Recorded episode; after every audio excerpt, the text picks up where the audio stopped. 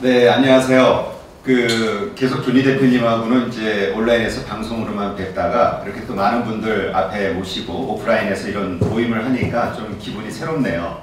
그 대표님은 근데 이게 한 달에 한 번씩 이런 행사를 하시는 건가요? 아니요 매일 하죠. 아 매일 하세요? 네. 아, 할- 전국 전국을 다니니까요. 아, 네, 맞아. 뭐 조니 버스 해가지고 졸리버스는 아니고 경제 독립버스. 아 경제 독립 버스예요. 아, 참, 저 우리 조니 대표님을 좀 어떻게든 띄워드리고 싶은데 이렇게 방해를 하시네요.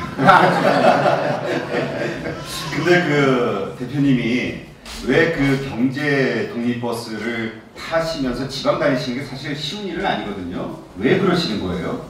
어 저는 이제 그, 그 제가 책에도 썼고 여러 번 강의에서 얘기를 했지만 어그 일본 일본에 가면 아시잖아요. 그, 그 굉장히 비참하게 살아요. 그러니까 그, 그 노인이 됐고 이제 연세가 높으신 분들이 그 젊었을 때 준비 안 한 그 금융 문명이기 때문에 돈이 일하게 하는 것을 배우지 못했기 때문에 그 굉장히 비참한 그 노후를 보내잖아요.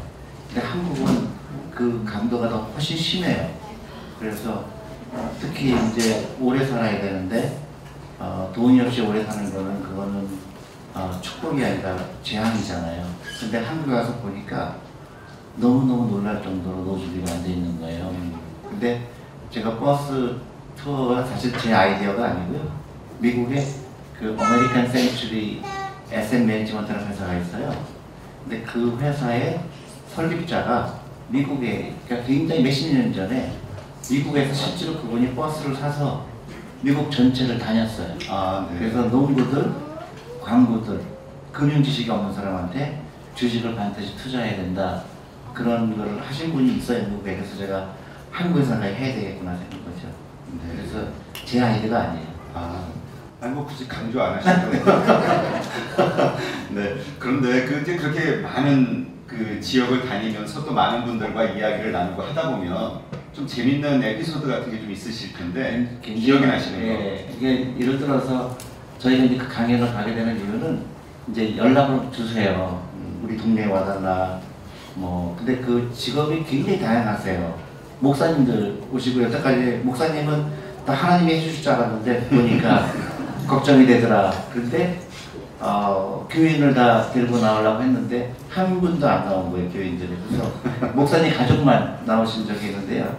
차로 한 다섯 시간을 드라이브해서 갔는데 그 가족만 있는 거예요. 그러니까 아직도 어, 이 주식에 대한 거부감, 그 다음에 어, 그래서 아 이걸 진짜 해야 되겠구나. 음. 또 어떤 데는 100명 모이는 데도 있고 어떤 때는 두세 명만 모이는 데도 있는데 실제로 어, 내가 희망을 바탕는 사람이 많죠. 여태까지 노후 준비하는 게 어려울 거라고 생각했는데 그런 방법이 있구나. 돈이 나를 위해서 일하는 방법이 있구나. 주식이라는 게 어, 그 피할 대상이 아니라 내가 취할 대상이라는 걸 알게 되니까 그 한 사람 한 사람이 그 노후 준비를 해야 되겠다는 생각, 라이프 스타일을 바꿔야 되는 생각을 하는 게 너무너무 감사하죠. 직업도 경찰관 어떤 형사님들, 검사님들, 어, 그 자영업 하시는 분들, 커피숍 하시는 분들 너무 다양한 거예요. 근데 아직은 멀었죠. 100명 강의하면 2명, 특히 사교육비 고개는 끄덕끄덕 하는데 절대로 움직이지 않는 마음이 아프죠. 근데 지금은 좀 어, 조금씩 마음을 열기 시작하시는 분들이 네. 많아요. 네, 저도 그 사실 조니 대표님하고 처음 그 이런 인터뷰 방송을 했던 게 한 9개월, 10개월 전쯤으로 기억이 되는데요. 처음에 이제 조니 대표님이 하시는 이러한 생각에 동의하는 분들, 아니 동의하지 않는 분들의 그 댓글이 참 많이 달렸었거든요. 악플이라고 그러죠. 예, 제가 참아 그 제가 얼마 전에 그 방송 그 조니 대표님하고 이제 여러 차례 방송을 하다 보니까 한 영상의 제목을 이렇게 한번 올려봤어요. 악플로 단련된 조니 대표. 아니 저는 악플을 아예 안 보니까 네, 그런 일은 없어요. 그 악플 다시는 분들이 실망하실 텐데. 네. 아니 근데 악플이라는 게 네, 그분이 어, 나쁜 의도는 아닌 것 같아요. 네, 그러니까 그 현실이 그렇게 어, 녹록하지 않은 걸 느끼면서 경제적 어려움이 있으니까 그 분노를 그 표하는 것 같아요. 근데 절대로 부자가 되는 게 노후 준비하는 게 어려운 게 아니에요. 네, 결국 라이프 스타일이고 매일매일 조금씩 부자 되는 걸 느끼면 이제 우리가 건강하려면은 그 운동을 하러 가잖아요. 그래서 매일매일 워크아웃 하잖아요. 뛰고 먹는 거 조심하고 마찬가지예요. 그러니까 어, financial fitness라고 저는 그래서 그러니까 피트니스 내가 운동하듯이 매일매일 내가 부자 되는 거 절대로 부자가 갑자기 되진 않아요. 그건 근데 많은 사람들이 어, 갑자기 될 수 있다고 착각을 하니까 로또를 하거나 갬블을 하거나 주식도 막 사다 팔았다 하죠. 그렇게 해서 더 가난하게 되는 거죠. 근데 말씀하신 것처럼 그 악플을 제가 이제 차분하게 읽어보면은요. 그러니까 정확한 팩트에 근거하기보다는 그러니까 말씀하신 대로 감정이죠. 잘못된 정보를 바탕으로 음. 잘못된 판단을 하는 경우가 참 많이 있더라고요. 네. 저는 이제 방송을 하다 보니까 어떤 의도로 어떤 그 말씀을 하셨는지를 이해하니까 근데 그것도 같이 들으시는데도 아마 제대로 안 들으셨거나 뭐 여러 가지 이유가 있겠죠. 아니면 선입관이 강하시거나 알게 그런 거죠. 그러니까 아, 미국이 미국도 금융 문맹률이 50%나 되잖아요. 근데 미국에서는 주식 얘기하면 그렇게 거부감이 없어요. 음. 그래서 당연히 주위 사람들도 주식은 아, 당연히 투자해야 되는 거고. 근데 한국은 워낙 그 매스컴이라든가 또 그런 경제 전문가들도 어, 그 주식에 투자하면 안 된다는 생각을 하잖아요. 학교에서도 어, 주식한 주식을 투자하면 안 된다고 얘기하는 게 너무나 당연시하는 거니까 거기서 벗어나는 게 한국 훨씬 더 어렵죠. 네. 네, 그래서 오늘 이러한 시간, 이제 대표님은 항상 이러한 시간들을 자주 가지시고, 오늘은 또 특별히 어, 이렇게 많은 분들 앞에서 이제 그동안 우리가 방송을 통해서 많은 분들이 주식에 대해서 가지고 계시는 여러 가지 의문들이 있거든요, 질문들이. 그러한 것들을 하나씩 하나씩 한번 좀 푸는 그런 시간을 한번 가져보도록 하겠습니다. 그러다 보면은 정말 주식이라는 게 어떤 것인지, 또 정말 투자할 만한 가치가 있는 것인지 이제 판단하실 수 있는 근거가 되지 않을까 이런 생각이 듭니다. 일단 주식에 대해서 많은 사람들이 가지고 있는 걱정이 뭐냐면 너무 위험하다 이런 생각을 하고 있는데요. 일단 요즘 추세와 함께 맞춰서 생각을 해보면 요즘 뭐 여기도 나온 것처럼 글로벌 금융시장이 되게 불안하지 않습니까? 그래서 막 주식이 막 떨어지고 하락하고 이러한 여러 가지 어려움들이 있는데 뭐 바로 며칠 전 뉴스에는 미국의 그 장단기 금리가 역전이 됐기 때문에 앞으로 이제 경기 침체가 예상이 된다. 이런 걱정들을 하거든요. 그러니까 주식하면 안 된다. 이런 얘기도 하는 분도 있고. 어떻게 생각하세요? 아, 주식 투자를 제일 못하는 사람이 경제학자예요. 왜냐하면 경제 지표를 갖고 주식 투자하는 거는 항상 실패할 수밖에 없죠. 그러니까, 어, 그러니까 예를 들어서 뭐 2년 금리와 10년 금리가 역전됐기 때문에 어, 주식이 폭락할 거다. 뭐 그럴 수도 있고 그럴 수 있지 않을 수도 있죠. 근데 과거에 한 여섯 차례 보니까 그 금리가 역전됐을 때 어, 그 리세션이 오더라. 그래서 그런 근거를 얘기하는 거거든요. 근데 어떤 과학적인 그런 그 둘과의 관- 상관관계가 없어요. 경제학적으로 설명할 수가 없는 거예요. 그러니까 이런 일이 일어나니까 일어나더라. 그러니까 이번에도 그렇게 될 것 같더라. 예를 들어서 그 폭락하는 날 전날 보니까 비가 엄청나게 오더라. 그러니까 비가 오니까 그 그렇게 될까.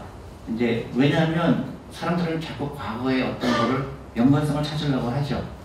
그러니까 그 주식 투자하면은 어, 그 아까 위험이라고 했잖아요. 주식 네. 투자는 위험이라고 하는 게 착각을 하는 거죠.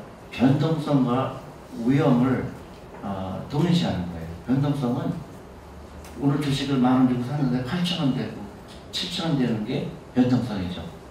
근데 위험은 내가 만 원 주고 샀는데 10년 기다렸더니 빵이 된 거예요. 네. 그건 위험성이죠. 근데 그걸 고치는 방법, 그 위험을 줄이는 방법은 뭐냐? 그거예요. 오래 기다리고 하나는 공부를 해야지. 음. 내가 삼성전자 샀을 때 이 회사가 그 계속 돈을 벌 거냐 안 벌 거냐 뭐 SK텔레콤을 사는데 벌 거냐 안 벌 거냐 그 판단인 거거든요. 근데 올라가고 내려가는 중간에는 알 수가 없죠. 다만 내가 만 원 주고 산 게 10년 있다가 10만 원 되고 20만 원이 될 수가 있는 거죠. 그게 자본주의고 그게 어, 그 자본주의의 원리인 거죠. 그 기업은 계속 돈을 벌려고 하고 거기에 내가 어, 그 투자를 할 뿐인데 그 변동성은 내가 알 수가 있는 방법이 없어요. 변동성은 예를 들어서 오늘 어, 내가 만약에 SK텔레콤을 샀는데 내일 떨- 떨어질지 일주일 뒤에 떨어질지 아무도 몰라요. 근데 사람들은 그런 거에 관심을 갖는 거예요. 아, 이자율이 역전이 됐구나. 리세션이 없구나. 주식 팔아야 되겠구나. 그래서 절대 성공 못하죠. 눈이 오나 비가 오나 주식 투자하는 거고요. 좋은 주식 골라야 되고 그게 어려우면 펀드를 사는 거고 오래 기다리고 왜냐면 자본주의를 믿는 거죠.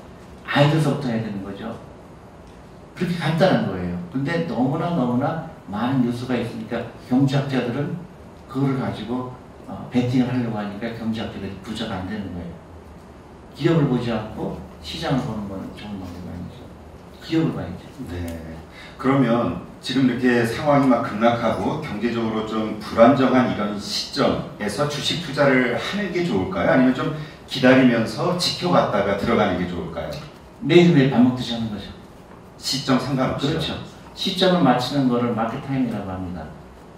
그러니까 항상 실패하는 게 아까 경제학자 얘기했잖아요. 아 지금 미국의 금리 역전됐으니까 recession이 올 거다. 그러니까 지금 현찰을 많이 들었다가 이제 폭락했을 때 사서 그럼 그때 올라가겠지. 그런 일은 절대 일어나지 않죠. 왜냐하면 그 시점은 아무도 알 수가 있는 사람이 전 세계에 한 명도 없어요. 하나님도 모르는 일을 자기가 알려고 하는 거죠. 그러니까 캐시를 들였다가 또 주식 샀다가 왔다 갔다 할게 나중에 결론이 오자 아나 이런 거 안 해. 너무 힘들거든요. 왜냐면 어저께 내가 사서 내일 떨어질 줄 알았는데 오늘 상한가 치는 거예요. 그럼 돌아버리죠. 그럼 또 다시 사요. 또 빠져요. 그게 이제 마켓 타임이라는 거죠. 절대로 그렇게 아니고 여윳돈 오늘 내가 커피 한잔 먹는 돈 월급의 10% 어, 그 다음에 아이들한테도 그걸 가르쳐주고 조금씩 조금씩 부자 되는데 나중에 그게 복리 효과로 엄청난 부자가 되는 겁니다. 네. 그런 그럼에도 불구하고 어쨌건 이제 지금 주식을 보유한 사람들의 어떤 심리는 아마 되게 불안스러울 거예요. 그래서 우리가 과거에 이제 1997년 IMF 당시가 있었고 또 2008년 금융위기가 있었잖아요. 그때 대표님도 이제 그 시기를 겪으셨으니까 그 시기에 어떻게 보내셨어요? 어, 그러니까 아까 얘기했듯이 그 변동성이 심해진 것 뿐이죠. 예를 들어서 97년 말그 IMF가 왔잖아요. 그래서 네. 제가 운영하던 코리아 펀드가 환율까지 따져보니까 40%가 날라갔어요. 근데 제 음. 펀드에 투자했던 미국의 어떤 사람도 저한테 화를 낸 사람이 없어요. 그 사람들은 뭐라고 그랬냐면 지금 더 사야 되겠느냐. 어, 그, 그, 그 좋은 주식을 그때 사기 어려 비싸다고 생각해 사지 않았던 주식을 사고 싶어하는 어, 그런 전화가 더 오히려 많았죠. 그 얘기 뭐냐면 그 시장은 어려웠지만 그 회사는 그대로 있는 거거든요. 또 하나는 망하는 회사가 많으니까 살아남는 회사는 돈을 더 훨씬 많이 벌을 거다 그런 어, 그런 생각이죠. 그러니까 조금 더 그 한 발짝 뒤에서 보면 기회가 굉장히 많은 거죠. 음, 그러면 이러한 어떤 위기 상황에서 그 당시에 어떤 그 투자자들 가운데서 어떻게 대처한 사람들이 손해를 보지 않거나 이익을 봤을까요? 그러니까 그 참는 거죠. 아, 그냥 이 시기를. 예, 흔들림이 없는 거죠. 많은 사람들이 공포가 오잖아요. 네. 내가 갖고 있는 회사들이 망하면 어떨까. 근데 그 그렇게 공포를 이길 가장 좋은 방법은 내가 투자한 회사의 펀더멘트를 보는 거죠. 예를 들어서 미국의 금리가 역전이 됐는데 내가 갖고 있는 이 회사가 거기에 얼마나 영향을 받을까. 영향이 거의 없는 경우가 많아요. 요새 같은 경우 특히 그렇죠. 음, 일본하고 그 무역 무슨 맞춰 있으니까 코스닥이 하루에 7%가 빠졌잖아요. 네. 근데 전혀 그거 없는 거예요. 시장이 놀란 것 뿐이에요. 근데 그 기업들 보면 돈 너무 잘 벌어요. 현찰도 많고. 그래서 저기 일본이 공격할 그런 대상도 아니에요. 근데 어 그때 막 폭락하잖아요. 하루에 뭐 10% 빠진 것도 있고 뭐 15% 빠진 것도. 그렇죠. 그때가 바잉 찬스죠. 아우 음, 좀더 사야 되겠구나 이럴 때 조금 더 여유저런 많이 그게 이제 여유죠. 결국 올라가게 돼 있어요. 음, 그렇군요. 그러면 이러한 좀 경제 상황이 안 좋아지게 된 하나의 큰 원인 중에 하나가 그 트럼프가 이제 자국 우선주의, 그 다음에 고무역주의 이러한 것들을 이제 실행하면서 이게 이제 좀 파생이 됐다라고 보시는 분들이 있는데 대표님 생각에는 어떠세요? 이 미국의 이러한 정책 이것 때문에 1929년에 대공황 같은 그때 당시도 고무역주의로 그 공황이 왔잖아요. 좀 상관관계가 있을 거라고 보세요. 글쎄요, 그 트럼프가 어떤 마음을 갖고 있는지 저는 잘 모르겠고요. 어, 트럼프가 어떤 생각을 갖고 있는 거를 맞추기보다는 어, 그 한국 경제의 펀더멘털이 어떤지, 그 다음에 내가 갖고 있는 회사의 펀더멘털이 어떤지, 트럼프 때문에 어떤 영향을 받을 건지, 저는 그걸 더 중요하다고 봐요. 그러니까 트럼프가 미국이 어떻게 되느냐, 그런 매크로한 것도 중요할 수 있지만, 어, 한국 주식이 지금 굉장히 싸요. 그리고 저는 쫙 근거 없는 얘기들이 많은데 한국 경제가 망했다 이런 얘기 나오는데 난 전혀 그- 전 이해가 안 가는 거예요. 부채율도 가장 낮은 나라고, 아, 그, 저기, 그, 아시아 국가 중에서 성장률이 그대, 그나마 타이완 다음으로 높은 나라고, 한국의 근본적인 문제는 빈부격차예요. 부자들은 아주 부자인데, 가난한 사람들은 굉장히 가난한데, 가난할 필요가 없는데, 가난한 라이프 스타일 사는 사람이 너무 많은 것 뿐이에요. 그리고 예를 들어서, 경제가 나쁘다, 뭐 엄청나게 그러면서, 그, 추석 때 공항에 가보세요. 가난하게 되려고 노력하는 사람이 너무 많잖아요. 목숨 걸고 가난하려고 그러거든요. 근데 경제가 나쁘대요. 그게 어, 이런 경제를 이해하지 못하는 거죠. 나 내가 그 financially 내가 얼마나 independent할 수 있냐, 내가 노후 준비가 되느냐 그런 데 포커스를 맞추지 않고 자꾸 어, 내가 가난한 이유는 이래서 가난해, 이래서 가난해. 결국 끝까지 가난해질 수밖에 없는 거죠.